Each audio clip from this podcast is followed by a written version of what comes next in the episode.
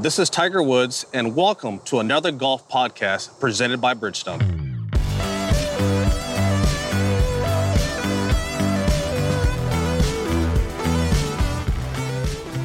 And welcome to Another Golf Podcast presented by Bridgestone. And welcome to the new year. It's 2023. Super excited what the year is going to hold for each and every one of us in the golf industry. I am Adam Rayberg, and I'd like to reintroduce you to the super talented co-host, Emilia Migliaccio. Thank you, Adam. Happy New Year, everyone. Hope everyone had a great holiday, and I sure had a great holiday. We played some golf. It was really relaxing after a busy fall season, a lot of work and school and golf to just kind of relax. I loved not setting an alarm in the morning. It was fantastic.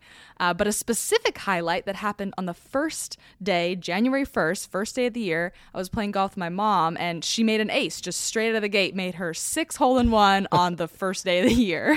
Oh, 6. You had to throw in the 6, too. Geez, 6 hole-in-ones. That is quite amazing. How many do you have, Emilia? I have 3, and it was funny because the first... Yeah, I know, right? Halfway there. Don't know if I'll ever get there. But the first hole-in-one I made, there's a picture of me holding my ball, and I'm also holding wedges because I thought I was over the green because I couldn't see the ball. And then the other 2 I made at McGregor Downs, my home course, and it was during COVID. So I played my home course so many times. It was open. It was the only thing to do that I guess, you know, at some point, you just couldn't make a hole-in-one. Right?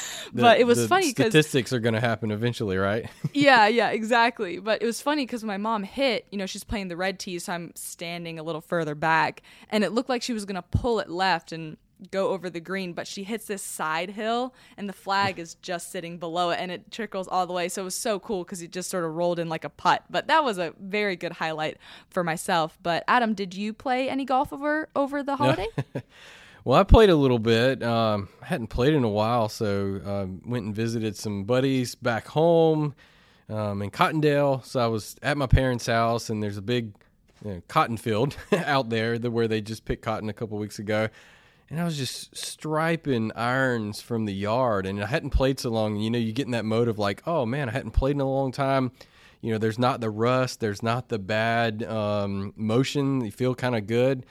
So went out with my buddies to play.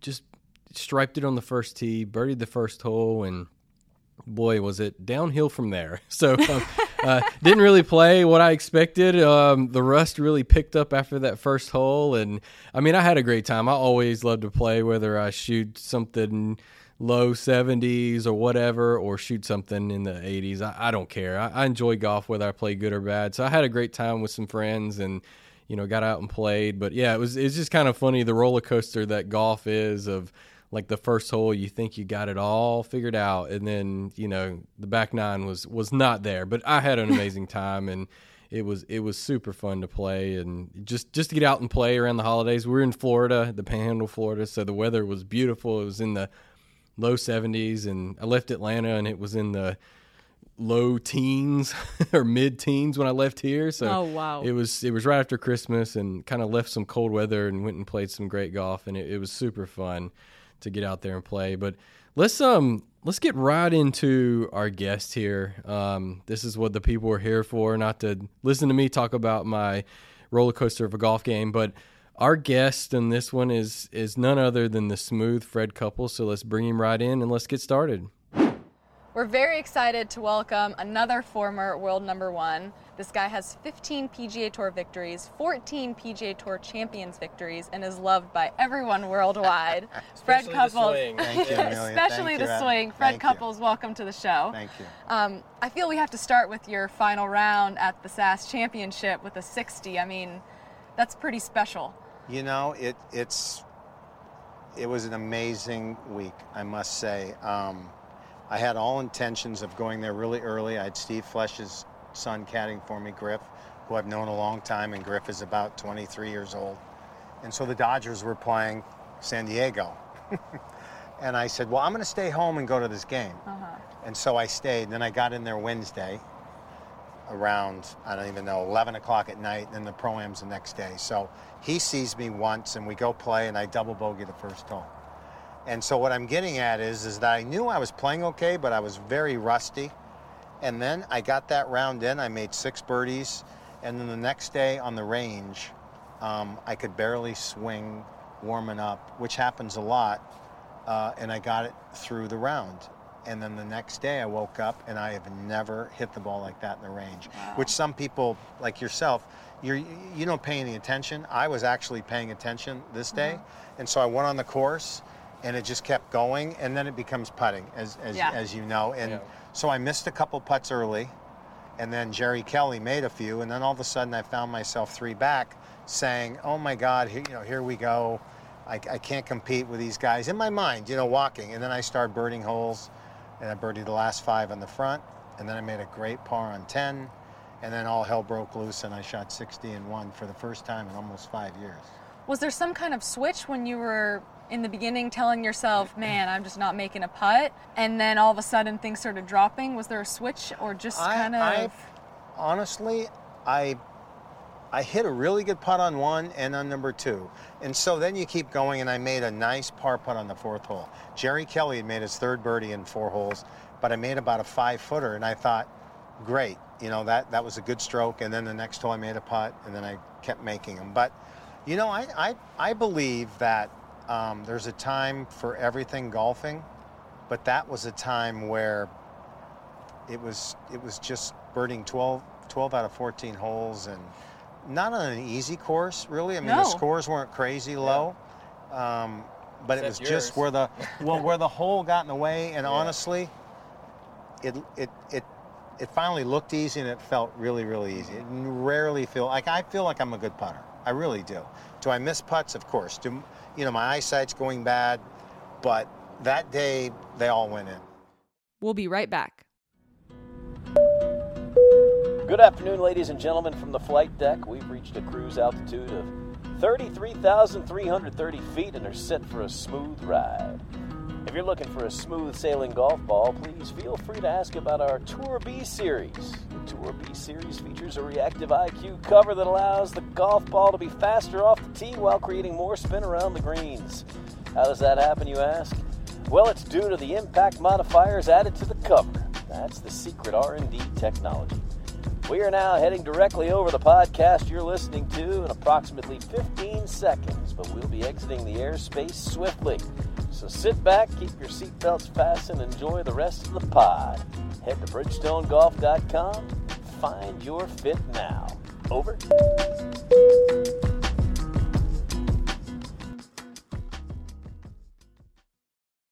Now back to the show. When you're making putts like that, What goes through your mind as far as making putts? Are you reading lines, or is it feel, or? Well, for me, I was trying to win my first tournament in a long time. Right. And so one of the things Emilia asked was a little bit of, I had a chance years ago in Seattle, and I shot 76 the last round, but I had a five-shot lead. Right. Brant Jobe shot 63, but I still wouldn't have beat him. And I kept telling myself, I want to win one more time. That's really not how you want to do it. You want to play, and then you want to play well, and then when it happens, you'll get a win. So on that day, Jerry Kelly was kind of laughing on about the 13th or 14th hole, and he kept tapping me on the butt. Yeah. And so then we got to 17, I birdied, he tapped me on the butt. And then on 18, he goes, I got to do it again. Because I hopped up and I wanted to hit so fast and get this thing over with. And he says, look, don't hit without me tapping you on the butt. So he did it.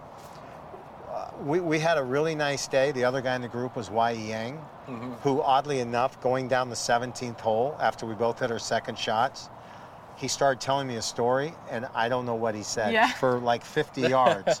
And I feel like he was saying something, but I don't know what he said. But what a cool day. He's a fun guy to be, hits it so well, and Jerry is one of our best players. I felt good about winning.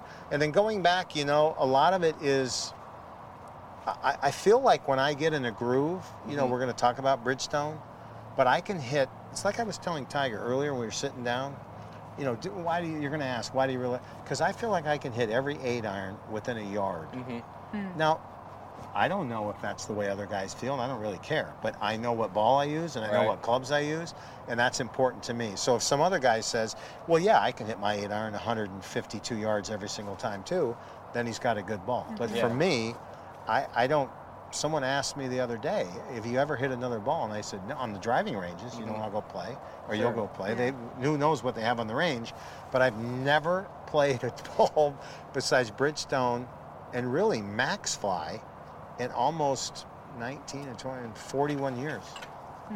I can attest to that too when it comes to the yardages. My coaches, that's something they always try to harp on, that we know what our numbers are. And especially when, ever since I started with Bridgestone last year playing the RXS, I mean, I do a TrackMan test and, okay, 145, okay, I know that's a sawed-off 8. Just get, you can get really specific, and it really increases your confidence when you have a shot that's, you know, kind of a odd number. It's not a full swing, but you know that. You know, no, and I agree with you. A lot of people don't hit sawed-off 8-irons. They're full throttle. And personally, I honestly believe that that's really the best. I mean, I drive it, and I hit a 3-wood and my 4-wood and long irons, but when you've got a 7, 8, 9, and wedge, and you're trying to hit a hard draw, you're trying to hit a cut shot, they're all going to go very close to what you do on the driving range. And people say, you know, I had a driving range 7. Well, what does that mean? That means there was no thought. You just hit your 7-iron like you do on the range, and if you hit it properly, it should be a relatively good shot. And again, when we play well, you know, there's not a lot of made-up shots. But one of the things I'll tell you about a Bridgestone ball, I have bad eyes. I didn't even know, and maybe you can help me out, like the dimple pattern. You know, I have to put my best binoculars on to see it. And so Tiger tells me all the time, well, dude, there's this little thing inside the dimple that makes it fly straighter and feel better. And I'm like, now I get it. That was probably 2 or 3 years ago. Yeah, it's that dual dimple, different aerodynamics. It keeps it up in the air. It reduces spin depreciation and all that kind of stuff like that. Yeah, first ever to shoot your age on the Champions Tour and win.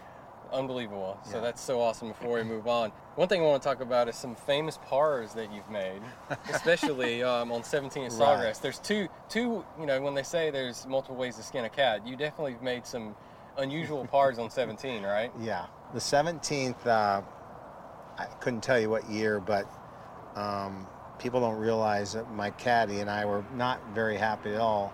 I was 7 over on the 16th hole. Right. I mean, I cared, but a lot of times, you know, first round of the TPC, and I won it, and I'm like, you know, wow, what a bad day, and I hit a decent shot, and it splashed. And so you can go to the drop, and I said, Joe, just give me another ball. And I flew it in the hole. We didn't talk the whole way up, you know. I mean, I don't know what he would have done if I was only 2 over, but weird enough, I went on to finish 4th in the tournament. Oh, wow. The weather got horrible. It's the year David Duval won. Oh, that's right. And you couldn't even play the course. Yeah. And so it was kind of a blessing that I holed it out, because I ended up making the cut. But I did make a great par on 10 at the SAS. Yeah. Oh, that was a great. I turned it over. You know, there have been some other pars, but I birdied every hole. Well, I parred 11, too, but I birdied the last 7. And Emilia will tell you, when you're playing, you make a par putt. It keeps, you know, they say it keeps the round going. Oh, yeah, yeah. I know it keeps the round going, but it really keeps me going. Yeah. You know, because I could have putted it 4 feet by and missed it. Yeah. And made double. Yeah. And then now I'm, you know, behind Jerry, and instead it went in, and, you know, a lot of luck involved. But the rest of the 12 holes that I birdied were not a lot of luck. They were very, very good shots and close putts. It's interesting that you say that with pars, because I feel I remember more of my par saves than my good birdies. I agree with you 1,000%. Yeah. Par most, 10 is... most people don't quite understand what a great bunker shot will do for you, or a shot out of the trees, or just a really hard hole that you're in front of the green and you make a 6-footer for par. You know, you say, well, it's a par whether you're playing a 300-yard hole or a 480-yard par 4, but it's how you make them. And I agree with you 100% on that comment. One of my favorite things to watch about the Sawgrass video is just all the fans going crazy. It's one of my favorite things when I'm watching LPGA and PGA, just how into it the fans get. And that's something I, you know, love to ask people, but what is it like to play with such a, you know, interested and electric fan base? It's a unique feeling. It's really fun. I've been lucky enough that I don't know when it all started, but I have had a lot of people rally behind my game and come watch me play. And then once you start to become a really good player, you're always, like when you play, you're always playing with the number one girl from another. Yeah. You're always playing with the best. So they're always attracted to you. And then when you play well, you know, it's like I say, when I go play in Japan or Australia or Europe, they're really only seeing you one time in kind of person. Mm-hmm. And so I played really well overseas because I don't want to say I tried harder, but there was just more at stake. If I went and played in Chicago and missed the cut, then I know the next week in New York I could go play well, and so people will still pay attention to what you're doing. But for me, and I say it all the time, it's why I really like the Champions Tour too, is we don't have huge crowds, but every Friday when I'm playing, I'm either going to get Davis Love or Steve Stricker or Jerry. I'm going to get guys that competed with my whole life, and they're the best players, and you go by score. But they're always going to be playing in front of people, and I think it's hard not to play in front of people when you're used to it. Mm-hmm. Mm-hmm. We touched on it about you and Tiger, but tell us what that relationship has kind of meant for you. Like, is it like a peer relationship, or how does that kind of work between you and Tiger, and what does it mean to you? Well, you know what it is? It's more of, I mean, when I say, I mean, I love the guy. He's my all-time favorite person. Mm-hmm. He's very kind to me. When I ask him text, you know, he will reply. Sometimes I've kind of pushed the limit. Like one time I told him I thought he should play in Tampa. He'd love the course. And he said, basically, you don't need to tell me where to play. And I'm like, you got it, baby. You got it. Now I've learned. So, but that's the honesty part. And then while we were at lunch, I asked him, I said, you know, Tiger, I'm going to ask you, do many people call you up and want to spend time with you?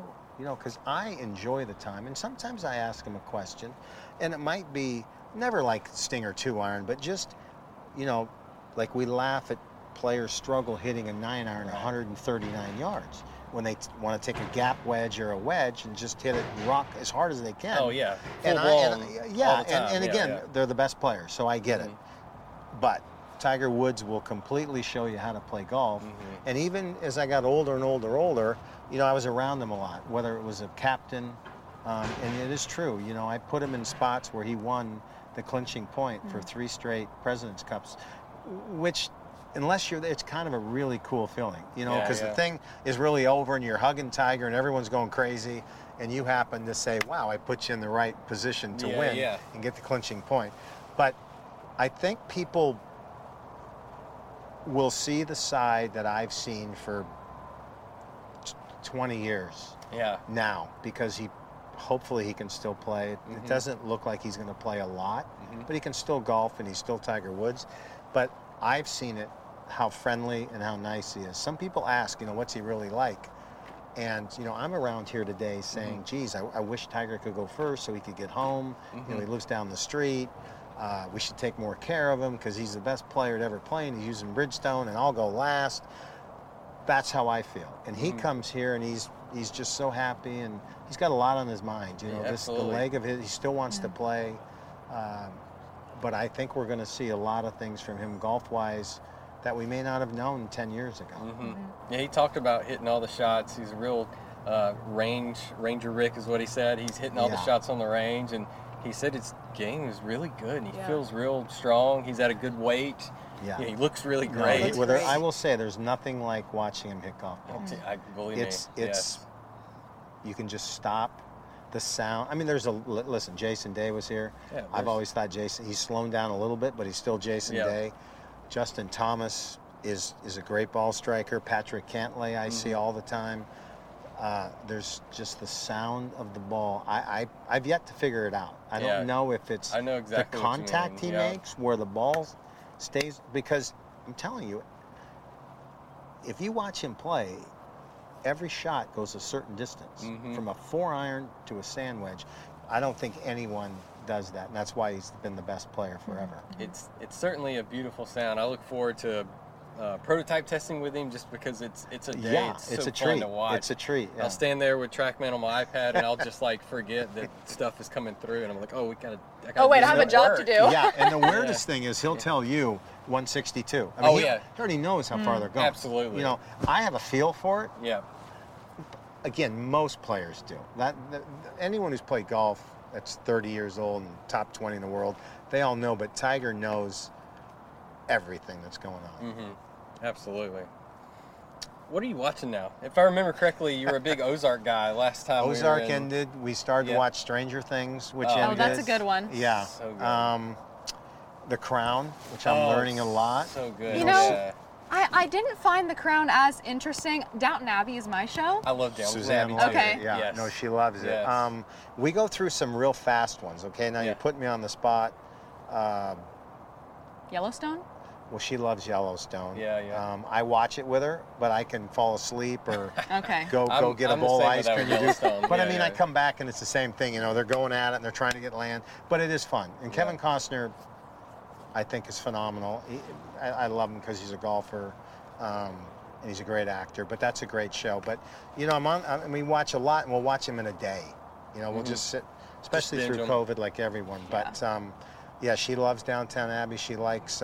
With all the haircuts, the English, and all the kids are getting this shaved off hair, and I always laugh at them. I'm like, you watching that again? Because I've never seen a minute of it.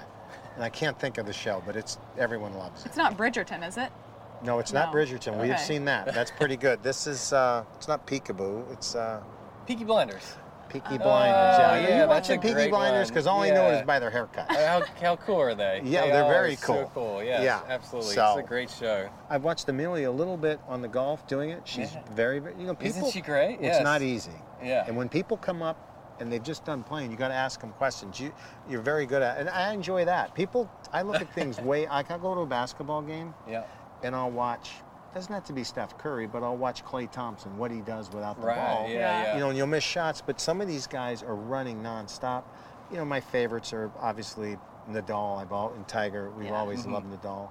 But, you know, I'm a big sports guy and love watching it. Mm-hmm. Well, yeah, and as an athlete, especially, you watch sports at a whole different perspective because you may not have, you know, played a football game or the Super Bowl, but you can put yourself in a mindset of being in a pressure situation and having to execute and realizing when there's 3 minutes to go in the fourth quarter and you make a touchdown and get the lead, you kind of, you know what that clinching feeling feels like and how hard it is to do that. Oh yeah, and then you got to stop them in the last 3 minutes from scoring to go ahead of you. But yeah, I think one of the most, again, I only speak for golf, I feel like when you win a tournament, it's got to be the greatest accomplishment that's out there. I mean, you win other things. You win a Super Bowl. That's a whole long year. You keep winning, and you win in the playoffs. But I don't know how many golf tournaments there are, but they're not all Tiger Woods winning and Jim Furyk and Patrick Cantlay and Schauffele and Tony Finau. 140, 120 guys. But it's not just one on a team. And there's just something about it. I don't know. I enjoy watching it. I'm mesmerized by it. I do watch a lot of other sports, but I don't. You know, I'm not going to watch 48 minutes of a basketball game because it's grueling. But golf, I'll sit on there because I usually have buddies, you know, and they're trying to battle it out and win a tournament. And when it doesn't happen, I kind of get depressed for a minute, but then I'm happy for the other guy who won. It's all, for me, it's entertainment. Mm-hmm. And at 63, you know, someday, I don't know, maybe I'll go to a handful of golf tournaments and watch because I love the way they play. Mm-hmm. Well, we're looking forward to much more play from you. Thank you for stopping in and talking with us. It was fun. We could talk with you for a long time, and we appreciate the day. All right. Go Bridgestone. Go Bridgestone. Thank you, Emilia. Thank you, Adam. That was so much fun talking to Fred. He is just such a wonderful man. It was the first time I ever met him in person, and he was so kind, just complimenting me. And he said, yeah, I've seen you do some work on the Golf Channel, and you've been great. I mean, just saying stuff that he didn't have to say that. And I feel we could have talked to him for an hour, but I mean, it was just a pleasure to speak with him and really had a just genuine conversation. And I feel everyone can kind of agree, but I think my favorite part was just hearing him break down his 60. I mean, oh man, people, yes. It's so rare that someone shoots that low, and to hear him talk through that was pretty incredible. And Adam, you watched the tournament live, right? Oh yeah, it was. You know, when Fred gets on those runs and he just starts. I mean, he's always been a great ball striker of the ball. We know that swing is just undeniably beautiful, smooth. We all want to mimic that long, syrupy backswing, but it's so tough to do, and he makes it look so easy. But that day him playing was just beautiful to watch because he just rattled off birdies. He went in these, he went down these two birdie runs and he birdied, what do you say, 14 to the last 16 holes. I mean, that's pretty daggum amazing to think about. And he made every putt that he rolled. And you know, in the pod, it was so interesting hearing him say that he's a great putter. He feels like he's a great putter, and he is. You know, people get so used to everybody making everything on TV when they're jumping back and forth, and Fred has always been a great putter. Obviously, he's had some short ones that he's missed. We've all missed short ones, but that 60, just rolling those putts. I would love to see some stats of how many feet of putts he made, but, I mean, he made everything, and it was just so fun to watch. We were all texting each other in the office, and, you know, we were just enjoying him playing so well. And like he said, it's been, you know, close to 5 years since he's won on the Champions Tour, and he's, I mean, he's got a boatload of seconds, thirds, fourths on down the line.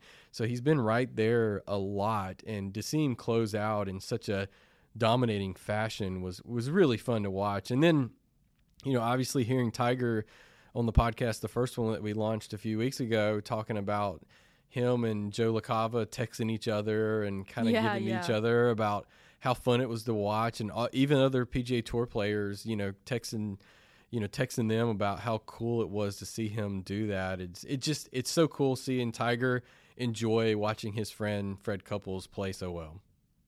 Yeah, I remember Tiger said he texted JT, and then JT's like, yeah, it was some football game that JT was watching. And Tiger's like, no, Fred, he's leading. But it was so cool, too, because you could, Fred expressed this, but you could just see it in his expressions and emotion, how much that win meant to him and how he had doubts about whether he could win again or compete with these guys and still be in that winning circle, even though he's played well, had good finishes. But it just shows how hard it is, even as a former number one in the world, how hard it is to win golf tournaments and how much it means for players when they do because of how difficult it is. But going back to some of the incredible putts that Fred made, he also talked about how important his par saves were. I mean, watched some of the highlights, and he made this 30-footer on 10 off the green for par, kind of didn't, you know, hit it, had a bad tee shot and ended up, you know, off the green, made that for par. And then on 11, didn't hit a great iron shot, but chipped it from the rough to half a foot. And we talked about how, you know, those saves, while it's a par on the scorecard, they almost feel like birdies. Yeah, and just in the podcast, he talks about those par saves more than he talks about all the birdies. You know, he got very specific about the putt, and, you know, I kind of tugged it, you know, into the green, and I pushed it on 11, and he talks about those par saves more than making all the birdies. You know, it could have been easy to talk about stepping up to 18, with a 3 or 4 shot lead, whatever he had, I can't even remember now. And he just striped a little draw to that back left pin, boom, made another birdie. But, you know, the par putts are the ones that felt like kept him going.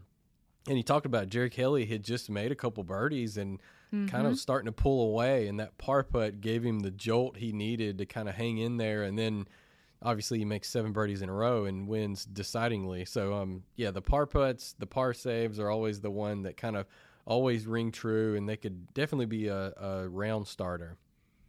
Yeah, now that we've talked to Tiger, now we've talked to Fred, and we've heard from both of them individually about their relationship with each other, but it's pretty cool. I mean, I think this is one of the few ever friendships. They've both been number one in the world.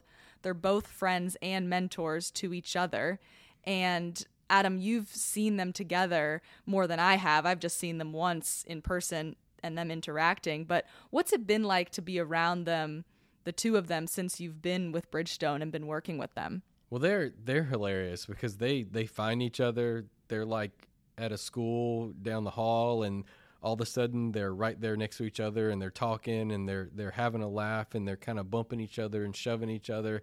And they just have a way to gravitate towards each other. And then obviously all the other players kind of move over. But Fred's kind of the one that everybody gravitates to as well. Like Tiger will just, boom, he'll be gone. He'll be over there by Fred. And, you know, we kind of almost have to separate them like in school with their desk and be like, hey guys, we need you to do a little work over here, you know, like you can talk after class. And But I mean, they're great at the shoots. They're such, I mean, they're the professionals of all professionals.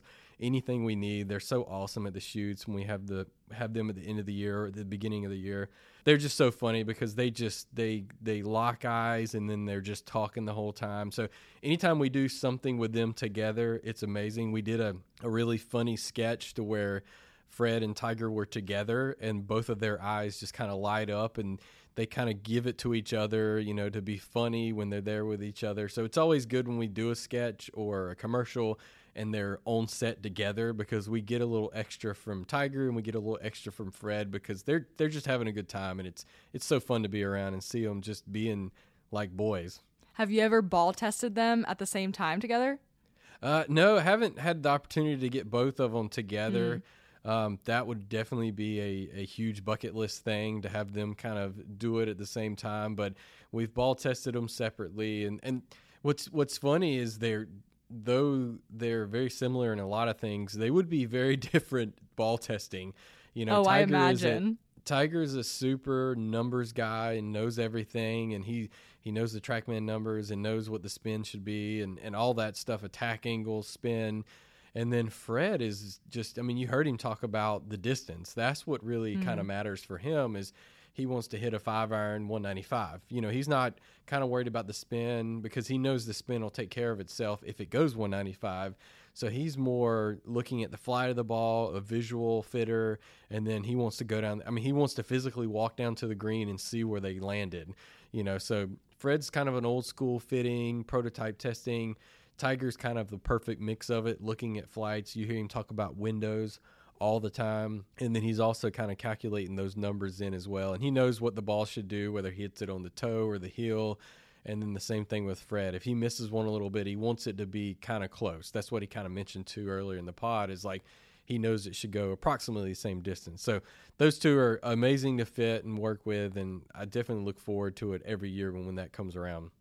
Yeah, it's so interesting. I remember Fred saying that he feels he can hit every 8-iron within a yard, which is pretty incredible. Yeah. I mean, obviously he's one of the best to ever, you know, play the game, but he's also pretty much always played a Bridgestone ball. And he said because it allows him to dial in his numbers so well.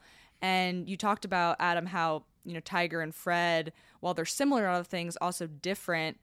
And that's kind of how golfers are too, right? That's why there are many different Bridgestone balls, because everyone has needs to play a different ball or should play a different ball for their game, but it may not be as well known as, you know, you all have been marketing it to be. You know, everyone kind of plays the same ball, but really people have different balls for their game. Would you kind of attest to that?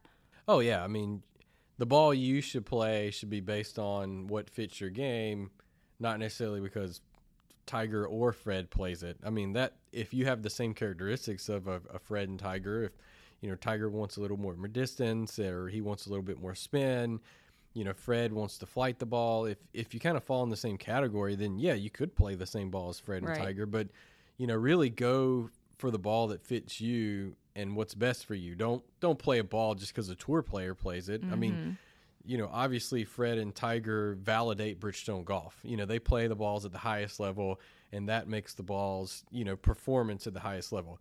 And so that's what they do. But when you go get fit, when you test balls, when you test clubs, when you test shafts, anything, you know, you make sure it's right for you. And that's what they do. They don't, you know, Tiger and Fred, you know, they may talk a little bit, but Fred's not going to play a ball entirely based on what Tiger said. And they've had conversations before, and Fred said it, that Tiger's told him, yeah, that ball won't fit you. You can't play the one I play. So Tiger understands that it works for him, but that necessarily doesn't mean it works for Fred too. So those guys know that and understand that. And, you know, ideally when we do prototype testing or any sort of ball fitting testing with them, they go into it looking for the right conditions for themselves. And I would say the consumer should totally do that as well. You know, don't base what you choose based on some superstar or player, but get fit with the ball that fits you. Yeah, I think it's just such great insight, because while we watch these golfers all the time. We watch them play. They play incredible. They make all these putts at all these great shots. And we want to, okay, I can get some of that if I, you know, have that set of clubs or use those balls. When really maybe we just need to practice a little bit more. But it's also good. Also, unfortunately, you know, Tiger's ball doesn't come with all the shots. Yeah, too, that exactly. You got to pull those off yourself. It's like when you go get fitted and then you go to the course. Man, this, you know, just wasn't all as good as it was in the fitting, or not as good as on the range. Like, well, maybe it had something to do with how much you practice. But it was so great to talk with Fred, and I loved learning a little bit more about the shows that he's watching, Peaky Blinders, and him and his wife love The Crown. So that was also great. Downton Abbey. Listen to that. Downton Abbey. Not a huge Downton Abbey fan, but she does. I love Downton Abbey. That was one of my favorite shows. I don't really know why. I just thought it was, maybe in such a time where we don't get a lot of elegant television, it felt very good to your heart to watch something like that. Yes. Well, there's so, in that show, if you haven't watched it, there's so many storylines. I mean, there's so many different characters because, you know, you have the main family, and then also the servants, and the servants have a great relationship with the main family. There's so many different dynamics going on. I know. I mean, highly recommend. It was incredible talk to Fred, and just incredible kind of break down what he spoke about and what we spoke about with him. Yeah, I might need to go back and watch Downton Abbey again after that conversation. But on to the new year. We've, you know, obviously we're into 2023. So what are some Emilia goals going in this year? Tell us what you're kind of working on and what's some cool things you want to get accomplished this year. Yeah, well, it's my last year of college golf, which is so sad. There's no extra eligibility for me anymore, but I'm finishing up my master's degree at Wake Forest University, getting my master's in communication. But yeah, a lot of my goals will be golf focused this semester, early on this year. I mean, I won this past summer. I won the North and South Amateur, but I'd love to get in the winner's circle in the college sphere again. But the biggest goals are two. One, make a run at ANWA, and two, do everything I can to help my team win the national championship. So that's kind of, you know, you have the big goal and then the systems to put it in place. So that's practicing every day, being efficient on what I need to work on. But we're number 2 in the country behind Stanford. Stanford has a great team, really respect Coach Walker, and really good friends with the players on that team. So it will be interesting to see, you know, how well we can do. I think we can have a really good run at it. And yeah, I'm just excited to enjoy my last semester. But Adam, what are your New Year's resolutions or New Year goals? Well, they won't fall as cool as ANWA. And for the listeners out there, that's the Augusta National Women's Amateur, where she gets to play Augusta National. That's what she's trying to go to. So mine won't be as elegant and cool as that. But I mean, you know, mine is like win a couple dog fights in the Friday game, maybe some Saturday games and stuff like that. But I mean, I don't want to keep my index down in the single digits. I'm kind of low single digits now, but I'm not playing to that because I hadn't played very much. But I'd like to keep it down. I'd love to get back to a scratch again, but I don't know if I have enough time with an 8-year-old. I play way too much Fortnite and 2K23 Tiger Woods on PlayStation with him. So I don't know if I get enough practice for that. I used to practice in the backyard a little bit, but just keeping the index down. And you know, the obvious is I just want to play a little more. You know, make some time, you know, when the time changes here in Georgia and we can get out in the afternoons and play a little bit. I just want to play, you know, hit the ball well, you know, maybe if I don't score well, but just hit the ball solid. I can't stand not to hit it clean. I can take not scoring as long as I hit the ball okay, but it drives me nuts to hit some skanky shots and then, you know, put in a bad score. But anyway, I don't fall in love with the score anymore, so I'm just trying to play a little bit more golf, but I'm super excited. We're in January now. We have some amazing stuff with Bridgestone coming up very, very soon. We're going to be at the PGA show just in a few weeks. I'm super excited about that. Get back to the show. We're going to have our national sales meeting kind of around that same time too. And it's going to be one of the first times we're around all the guys again with Bridgestone. So I'm just so pumped about that, seeing a lot of our guys and connecting with some guys out in the field. Really looking forward to that one for real. Just so excited. The PGA show is going to be great. We're going to have a lot of new product that we're going to be launching at the show. some product you might expect, some product you're not going to expect because it's brand new, never heard of. So we're kind of ready to pop the lid on that here soon. We're going to have a cool podcast where we bring in some of our Bridgestone team here to kind of talk about that new product, explain it, tell you a little bit about the business of Bridgestone, you know, the golf industry. And then obviously, like I just said, some of the new product that we're going to be launching. So I'm super excited about that. Best of luck going forward into the new year. Thanks for listening. Until next time on Another Golf Podcast presented by Bridgestone.